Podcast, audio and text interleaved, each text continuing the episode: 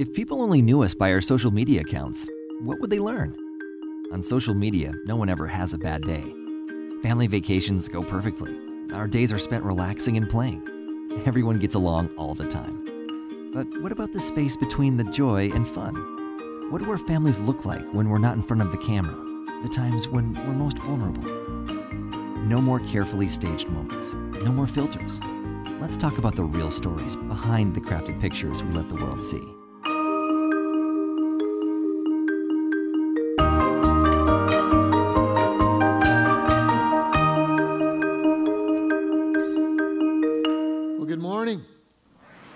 Good to see you guys. I want to welcome those of you who are joining us right now uh, at an offsite campus or maybe in the Chapel Warehouse here or uh, around the world on the internet. Uh, we're glad you guys are here too.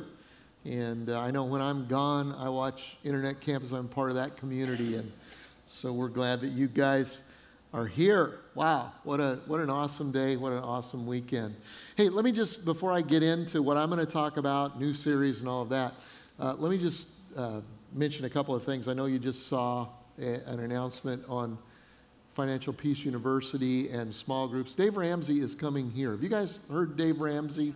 You know, he's probably the foremost on radio um, guy on, on finances and how to deal with your finances. And he only comes to two or three churches a year, and, and he's coming here, and he's gonna, it's going to be fun and be packed out. We're all getting together to do small groups. Now, um, as a leader, we asked our lead, or the, the church leadership asked our leaders to go through uh, Financial Peace University small group ahead of time.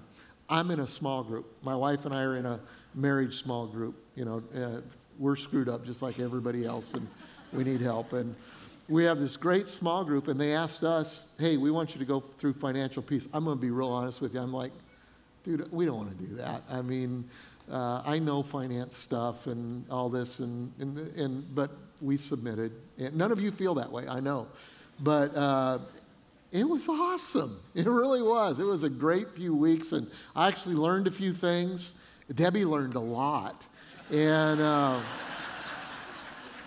and so it's going to be good. It's going to be really good. And so if you, can, if, if you can, if you're already a leader, do it. Go for it.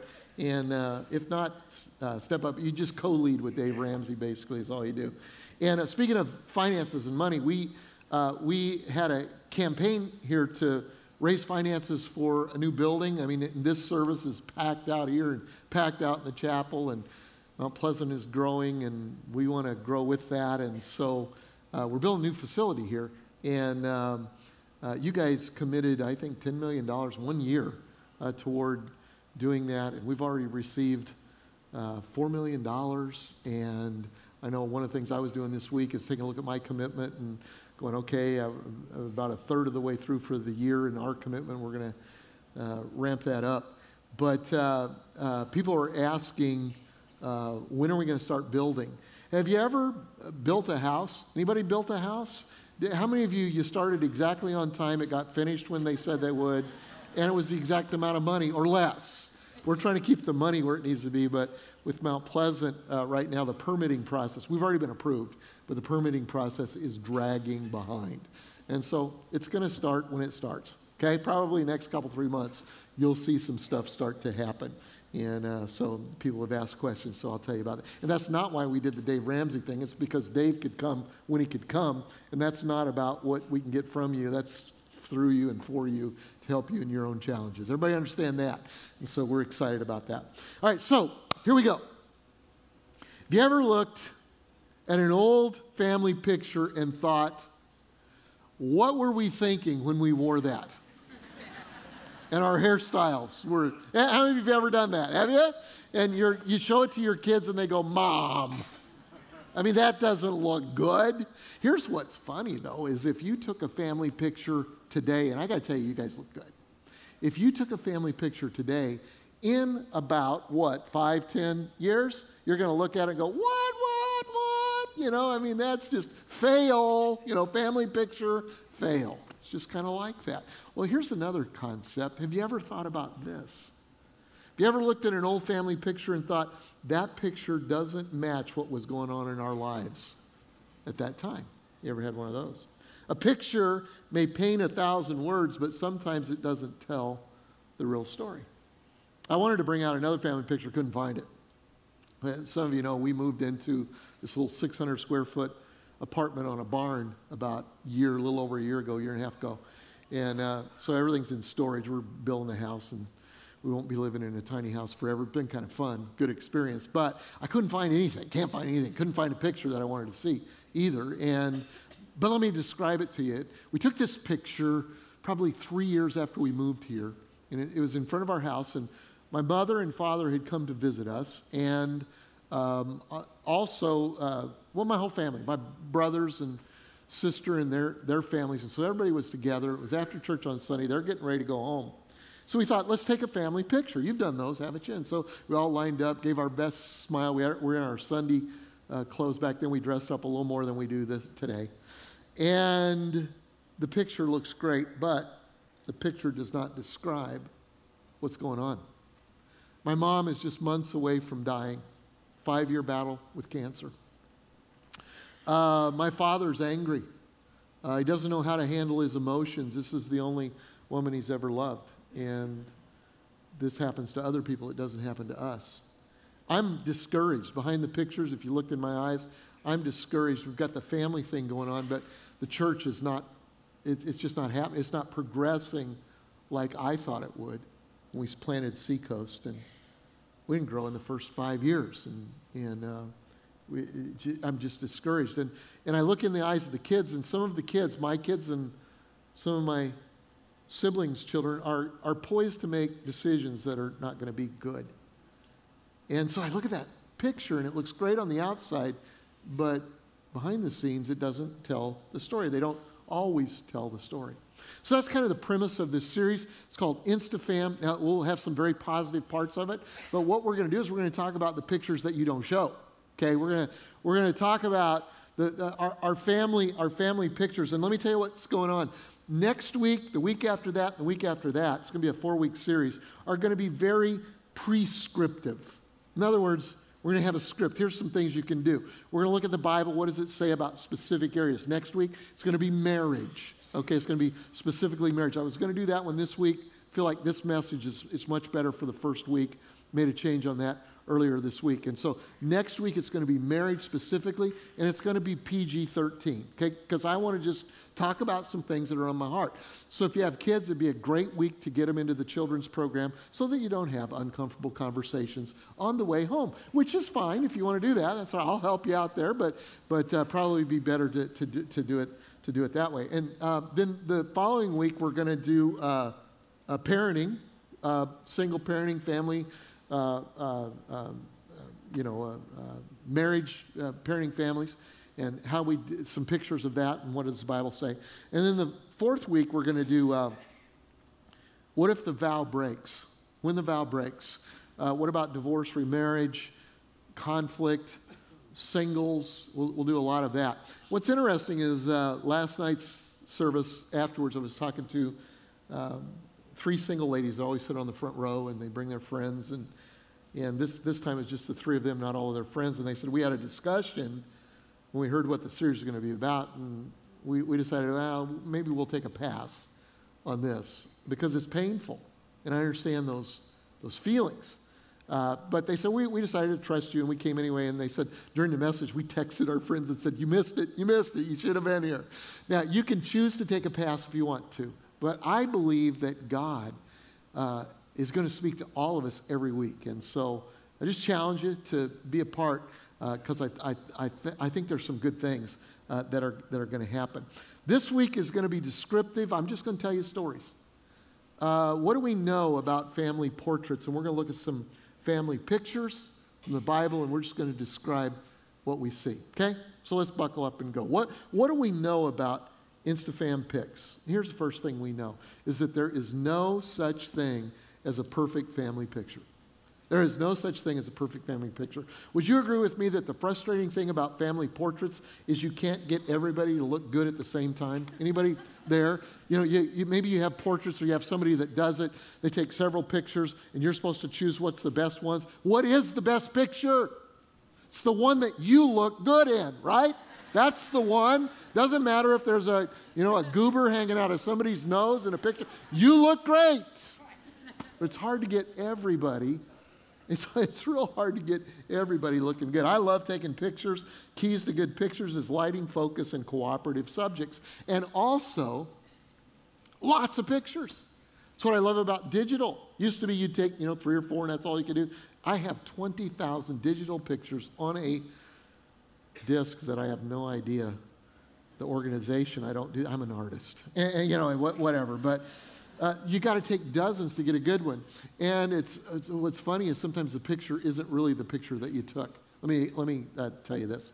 So uh, about three years ago, my family tasked me as the family photographer to take a picture that we could put on a Christmas card, right? And they wanted the grandkids, and at that point we had nine, now we have 14. They wanted the grandkids on the picture, so we went to James Island County Park. Anybody ever been there at Christmas time? They always have a Santa Claus who scares the living daylights out of little tiny kids. Great place to take a picture, right? So they get all these kids up with Santa, and they said, Okay, Greg, you take the picture, we're depending on you and counting on you. Now, I want to show you the picture that came out of that. This was our Christmas card. Okay? Looks great, doesn't it? Can I tell you a secret about this? Uh, this one right here was in the midst of major meltdown. This one kept wandering off. One of them was making faces. I think this one was doing this all the time. And there was not a single picture that was good of everybody. Thank God for Photoshop and filters. This is three or four pictures that I put together. This picture never happened. Okay? Yeah. because it's just real hard to get a good family picture. Now, here's what we did. Is in this series we said, well, let's take biblical families because we're biblical, right? Let's take what biblical family has a great family picture? Was that tough? Was that tough? We decided, okay, well, let's go with Adam and Eve. That's the first family. And the problem with their family picture is before the fall, they didn't wear clothes. And so we couldn't use that. And we found that, though, after the fall, somebody apparently took a picture of their family. I don't know how they did it. There's only four people on the planet at the time, and maybe they set the camera over here and did. I, I have no idea. They look very European, whatever. That's the best we could find. What a great family. Adam, Eve, everything's perfect. Cain. This one killed this one. It's not a good family. So we thought, oh, this one, I love this one. This is Isaac and Rebecca. Have you ever read their story? It's one of the greatest love stories in the Bible. I cry every time because I'm just that way. I cry every time I read it because it says that the, fir- the very first time that Isaac laid eyes on Rebecca, it says he wept. It was perfect. then they had kids. And so, and their kids are so different. This one uh, belongs to the NRA, and this one, this one's a poet, okay? And they just are so opposite. And to make things worse, Rebecca really likes this one best. You're not supposed to do that. And dad likes him. Dad gets to be kind of an old, you know, kind of a, uh, whatever, a, a, a pushover. And you got a classic sibling rivalry, and one brother cheats the other. You think your holiday dinners are tense? Uh, we decide we're not going to use this particular family. So we, we thought, well, how about the arguably, well, probably not even arguably, the greatest character in the Old Testament is who? It's David, King David. We thought, well, let's take his family. Whoa, they put the fun back in dysfunctional. I mean, it's just unreal. You first see him when uh, the prophet Samuel is trying to find a king, and God told him it's going to be in David's family, and David's dad brings out the brothers. He doesn't even bring David because his dad doesn't even think he'd make a good king, okay? And then once David gets married and becomes king, you need a scorecard to figure out which kid belongs to which mother from which marriage.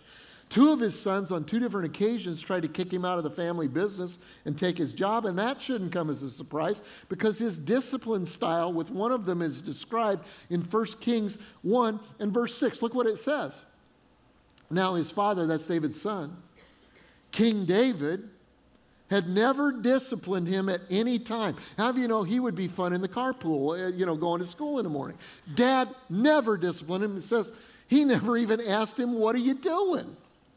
David was a man after God's own heart, even with all of his screw ups in the Old Testament. And he was a great king. He was a lousy father. So we couldn't use that one. You know, it's just real hard. In fact, we, we couldn't find a perfect picture, and the truth is, your picture's not perfect, and neither is mine. You've probably in your family got some disappointment, some misunderstandings. You might have a spiritual mismatch, maybe a divorce or two, a wayward kid in your picture. You sprinkle in a mother in law who doesn't know how to spell the word boundaries, don't point. Maybe you've got a daughter or daughter in law that thinks they, they're the only one that's ever had a child.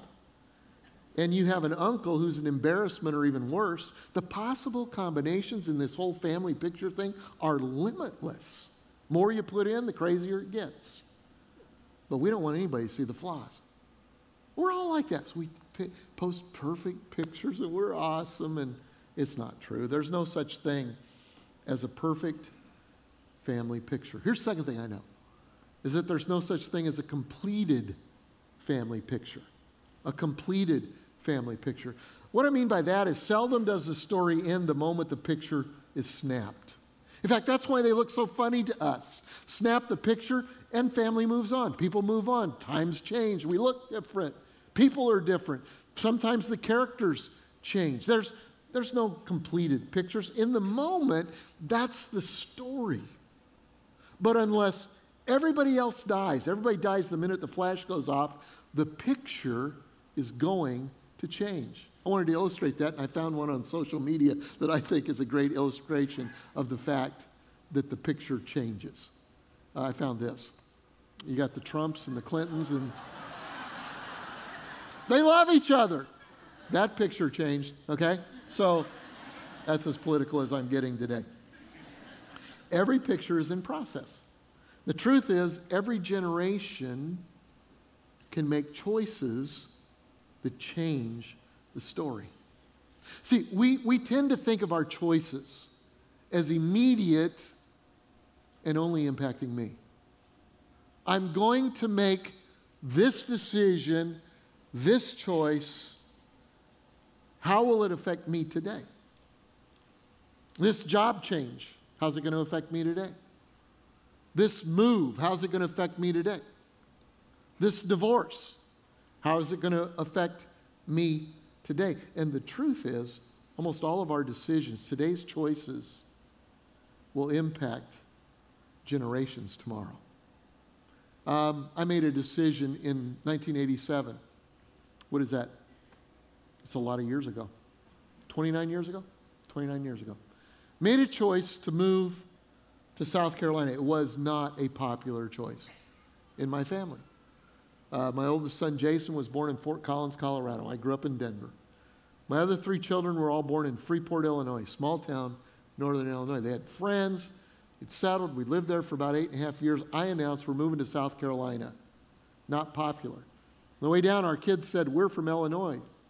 And I, we, wanna, we want you to know as soon as we get a driver's license, we're moving back. We're not going to stay here. One of our kids said, We don't want to speak Southern. I won't tell you who that is, but it is your lead pastor. so if you took a family picture 29 years later, this is what it looks like. Three of my four kids married Southern people. Only one of them went back to Colorado and found a real. No, that's not. One, one of my daughters married a Tennessee volunteer, for goodness sake.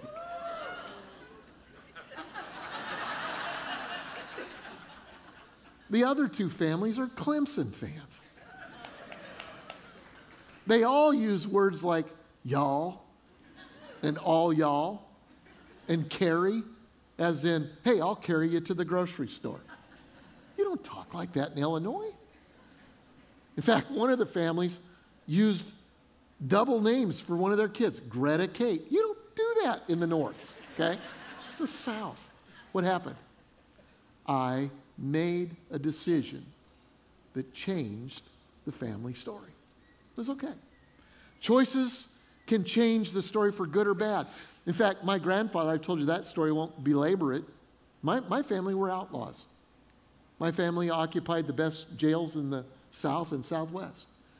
Until my grandfather and grandmother made a commitment to follow Christ. Went from outlaws to Christ followers. And that decision, I'm the beneficiary of a good choice that changed our family story. But not all choices are good. In fact, in 1 Kings chapter 11, we read of Solomon, David's son, who made a choice that changed the story. His dad, David, made some mistakes. He did. But he recovered. And he chose to follow God. In fact, the New Testament calls him a man after God's own heart, which talks about the restoration power of Jesus and God. And it says that he left he left the next generation set up well for success. If you're about my age, I hope that's your desire. I hope that's your story. My story is I want to finish well. I, have made mistakes, haven't always chosen the right thing or done the right thing for my family. But I'm a man I hope that follows God. I hope I'm a man that will finish well and set up the next generation for success. I love David's story. But Solomon's is a little bit different. In, in 1 Kings chapter 11, Solomon makes some bad choices. Um, he makes a choice that changes the story for future generations. Read with me. Now, now King Solomon loved many foreign women. That's a problem. Besides Pharaoh's daughter, he married women from Moab, Ammon, Edom, Sidon, and from among the Hittites. Let's just kind of pause there and think about it. I've got a picture of them. Here they are. Have you know that picture doesn't tell the story? You think there's some emotions going on behind that picture? You think everybody's just happy and it's just like a sister wives?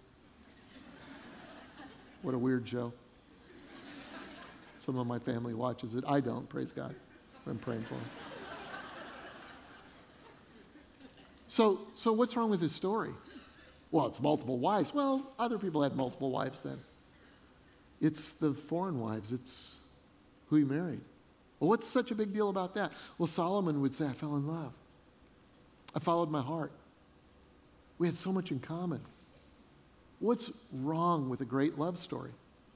Let me tell you what's wrong with a great love story. In this particular case, God said no. In fact, if you look at the next verse, it says, The Lord had clearly instructed his people not to intermarry with those nations. Why? Because God is the cosmic party pooper and does not want Solomon to to have a, a great life. No, that's not it. A lot of times that's what we see. Is there ever a time in your life when God's will and your will don't intersect? Yeah, that'll happen regularly. In fact, Isaiah says God's ways are higher than my ways. His ways are not my ways. And when they're not, I have to make a choice. Am I going to assert myself and take the, the moral high ground over the God of the universe and assume that I know more than He does? Or am I going to submit my will to Him? And a lot of times when we're trying to make that choice, we think that God's trying to spoil our fun because we know more than He does about what's going to make us happy. That's what Solomon's after is happiness. But here, here's why God said that. There's always a why before the what. God has a why. If God says this in the Bible and, and you're going, well, I don't know that I agree with that, and culture doesn't say that, and you know, there's always a why. And here's the why. He says, because the woman they married would lead them to worship their gods. What's wrong with that? Because God has a, has a system based on love and justice. Other systems are not based on that. Many based on power. Some of them, some of them uh, uh, go so far as, as to have child sacrifice, and human beings are not at the top and the, the crown jewel of creation. God said it'll get polluted. And so don't do that. The Lord had clearly instructed him not to, and yet Solomon insisted on loving them anyway. He had 700 wives, that's a problem, and 300 girlfriends, that's a bigger problem.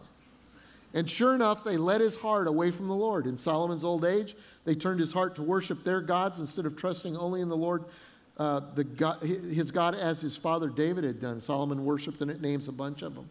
And then it says Solomon did what was evil in the Lord's sight. He refused to follow the Lord completely as his father David had done. The Lord was very angry with Solomon, for his heart had turned away from the Lord, the God of Israel, who had appeared to him twice. God had warned him on a couple of occasions. He had warned Solomon specifically about worshiping other gods, but Solomon did not listen to the Lord's command. And so now the Lord said to him, Since you have not kept my covenant and have disobeyed my laws, I will surely tear the kingdom away from you and give it to one of your servants. That's a sad thing, but that's not the saddest thing in this chapter. It says, But for your, the sake of your father David, I will not do this while you're still alive. He says, I made David a promise. David followed me. He was not perfect by any means, but he had a heart for me, wanted to do what's right. And I said to him, This kingdom will be in your family. And because of that, I'm not going to tear it away from you. Here's the sad part I will take the kingdom away from your son. I can't hardly read that without emotion. His son made poor choices that they learned from their dad, which affected their nephews and their nieces and their cousins and their friends for generation after generation. In fact, it was several generations before somebody said, Time out. Let's take a new picture. Let's change this story. Choices. Choice can be big and complicated or small and routine. It can be a choice to become a Christ follower or not. It can be a choice to obey God's word or not. It can be a choice to be faithful to your spouse or not. It can be a choice to conquer an addiction or not. It can be a choice to get control of your mouth or your anger or not. It can be a choice to forgive or to hold on to a grudge. It can be a choice to quit or keep going until you break through. It can be a choice of friendships, of time commitments, of activities. It goes on and on and on. If you don't hear anything else from this message today, hear this. Every choice you make must be seen generationally. What is the family picture going to look like? You're going to make choices today, some big, some small. You're going to make choices tomorrow, next week, next month, next year. And every one of those choices are made in community. You're not in a vacuum, it doesn't just impact you. When you make a choice, you need to think how is this choice going to play out? How's it going to change the story? Is, the, is, is it going to change the story for good or for bad? For not just me, but for generation after generation because there are generations inside of you. God, we, we tend to measure success, measure time on a clock, and God measures it in generations. It's going to change the story. Will the narrative be better off or worse? You say, Well, I'm not in a family now. It doesn't really matter. Really? Does anybody share your name? Yeah. Nobody is totally alone. There's no such thing as a perfect family, and there's no such thing as a completed family picture. And let me tell you a third thing, and I love this one. There's no such thing as an unfixable family picture. As an unfixable family picture. What does God do with broken pictures? He did. He does what I did with the with the uh, Christmas picture. Is he puts a bunch of them together. He makes a collage out of it. He puts his touches. He brings healing and glory out of all of them. So, what I want to do with my time left is I want to read you an Old Testament story. Actually, I'm going to tell it to you because it reads like a reality show. Okay? You're going to love it. So, this is a true story in the Old Testament. There was a man named Judah. Judah had three sons Ur, Onan, and Shelah. What an unfortunate name for a son. Lesson be careful what you name your kids. Oh, we love that name. He's going to have to deal with it in middle school. I bet he had a tough time. Okay? So Ur is his oldest son, marries a woman named Tamar. Say Tamar together. Tamar. Now, Ur is a really bad dude. We don't know much about him. We know he's a bad dude. God killed him. He's done. Emoji. All right. So, by law, Tamar is to marry Onan, his brother. Okay? Now, so she does. We do know a little bit about Onan. This is not PG 13, so I'm not going to tell you about all about Onan. You can go read it. Let's just say he refused to give her kids. He's off too, okay? Died, done. Now, Judah sees a pattern here, and he's blaming Tamar. And he doesn't want Tamar to get with his youngest child, who's not old enough to be married now anyway. So he goes to Tamar and he says, Hey, go back to your family. When Shelah gets old enough, I'll let you know. We'll have a little ceremony. Everything will be cool. Well, that never happens. And so Tamar goes to her family and she feels abandoned and rejected. She waits. She gets older. She's a childless widow. Uh, she's a disgrace in the society she's in. She's poor. She does something desperate. She takes off her widow garments. She puts on a veil and she hangs out by the gate of the city where her father in law Judah would pass by while tending sheep. So, sure enough, one day Judah passes by. He doesn't recognize her. He thinks she's a prostitute, so she, he solicits sex. How do you know he has a problem that he's hiding? Okay? Well, they negotiate a price, which is a young goat. He's only got sheeps that day, doesn't have a goat. He says, I'll pay you later. She knows he's not a promise keeper, so she asks for his personal seal, which is kind of like a copy of his driver's license, and his bracelet and a walking stick. They sleep together. She, he doesn't know it, but she gets pregnant. She doesn't know it, obviously, at the time. Well, word, uh, anyway, Judah leaves, goes home, sends his servant back to give her the goat and to retrieve his stuff. But nobody knows anything about a prostitute. I've never seen anybody. So Judah finally says, forget it, she can keep the stuff, and we'll just move on. Word comes back a few months later that Tamar, his daughter in law, is pregnant. He doesn't know it's him, he doesn't know that she was the one. But he does think this will handle a bad situation for me. I don't want her marrying Shelah. So take her to court and have her stoned. She'll, she'll, she'll be killed for being an immoral woman. Well, the problem is, is that she says, um, the guy who gave me this stuff is the one who got me pregnant. He freaks out when he sees his driver's license in her hands. And so he repents and says, I'm going to give you Shelah to be your husband. And Shelah is really thrilled with that. what a screwed up family. Would you agree with that? That's worse than your family. Okay. Five generations later, same family, there's a woman named Rahab. Now, Rahab worked at soiling the family name. She didn't pretend to be a prostitute. Her business card was hookers or us. not true, but it enhances the story. She was a prostitute. And uh, career choice. Some righteous men sought refuge in her city. She protects them, helps them escape. Their pursuer, she becomes a hero in Israel's story. So she gets married and has a son named Boaz. Boaz becomes a wealthy businessman. And he is given the opportunity to redeem a woman who was at risk of dishonor and disgrace. Anybody know her name? Ruth. Okay. Ruth is a single woman. She's a widow, and she's in a tough spot. She needed a husband um, for survival, and so not of just herself, but of her and her mother-in-law. Anybody know her mother-in-law's name? Naomi. Naomi is this wily chick uh, think of Kathy Bates as Mama Boucher in Waterboy. Not that I saw the movie, but it would be similar to that. Uh, tells Ruth to check out her distant relative Boaz, see if she can snag him, gives her a devious plan. It works. She and Boaz get married, happily ending a romantic subplot in this ongoing saga. Boaz and Ruth's great grandson sets the standard on dysfunction. Perhaps you know him as David. And we've got a little bathtub because he's a powerful man who spies on another man's wife taking a bath, commits adultery with her, kills him. Sordid family saga full of sex, murder, disgrace, and dishonor. One of the reasons you should read the Old Testament spreads all across the Old Testament. True story. Now, the New Testament retells this little soap opera in the form of a genealogy, and it's found in Matthew's Gospel. And he caps off the genealogy with the tale of a teenage pregnancy. That tale begins the book of the genealogy of Jesus, son of David and Abraham. So, what's the point? What's the point?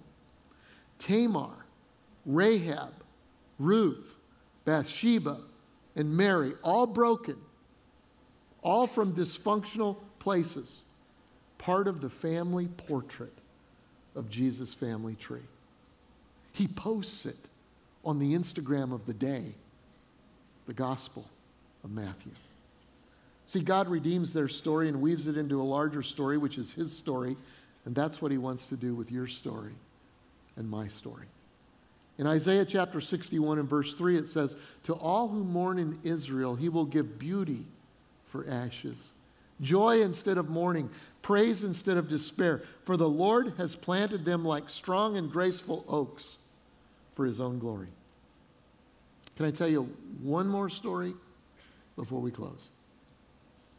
Before Facebook, we used to have church directories. Anybody remember church directories?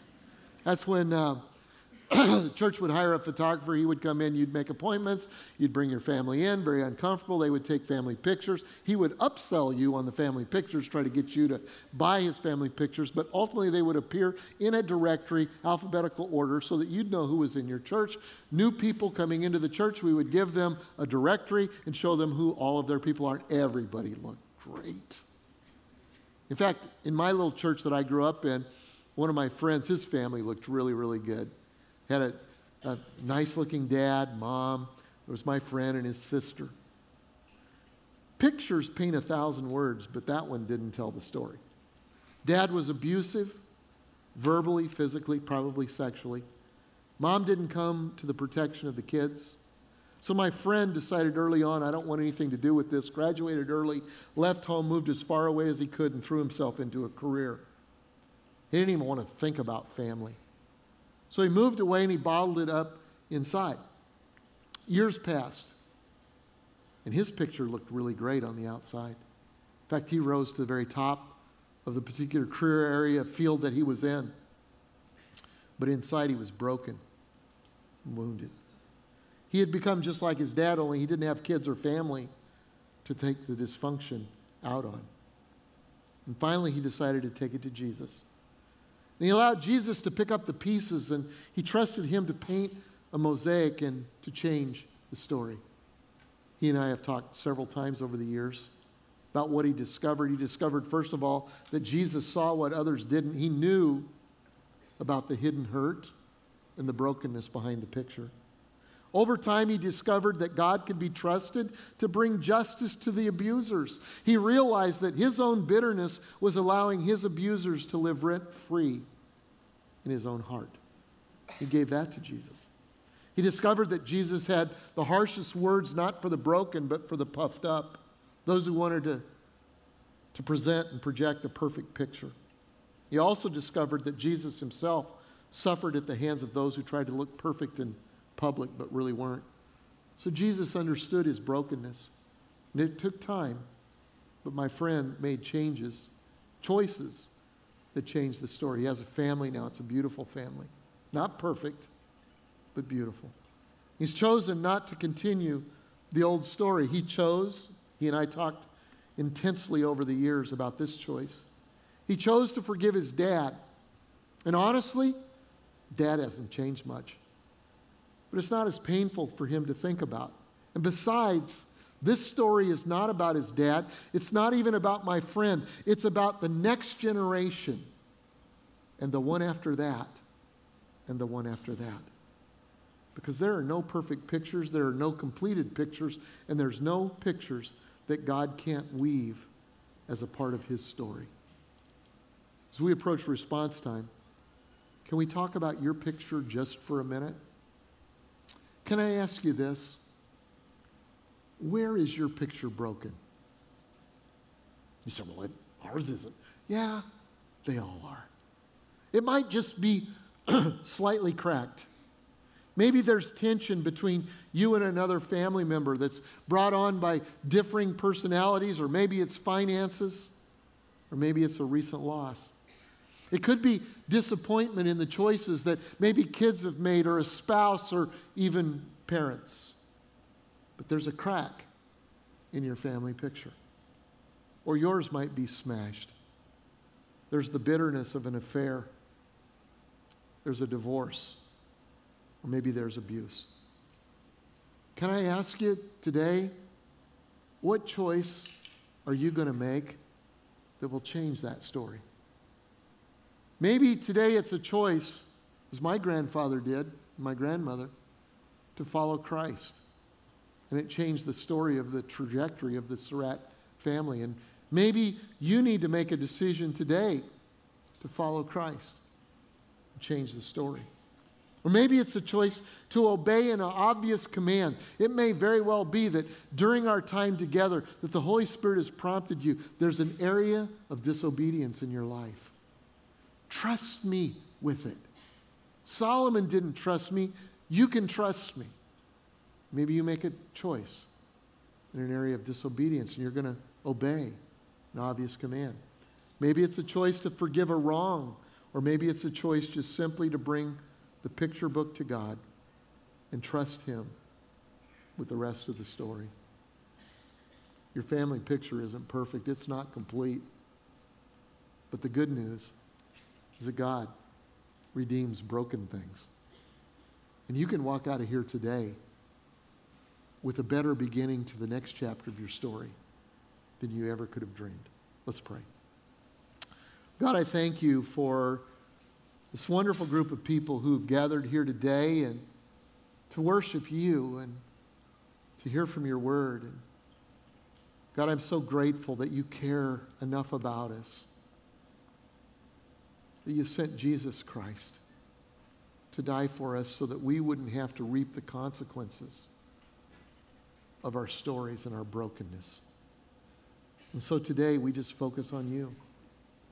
God, there are some among us who there's a brokenness that's just been discovered, maybe just today or yesterday or last week or this month. It feels like our world is falling apart. But you knew. Just because it's a surprise to us doesn't mean it's a surprise to you. And if it's not a surprise to you, you're at work in the background on healing and bringing about a hopeful future. And so, God, we submit our story to you. We ask that your kingdom would come and your will would be done. In Jesus' name we pray. Amen.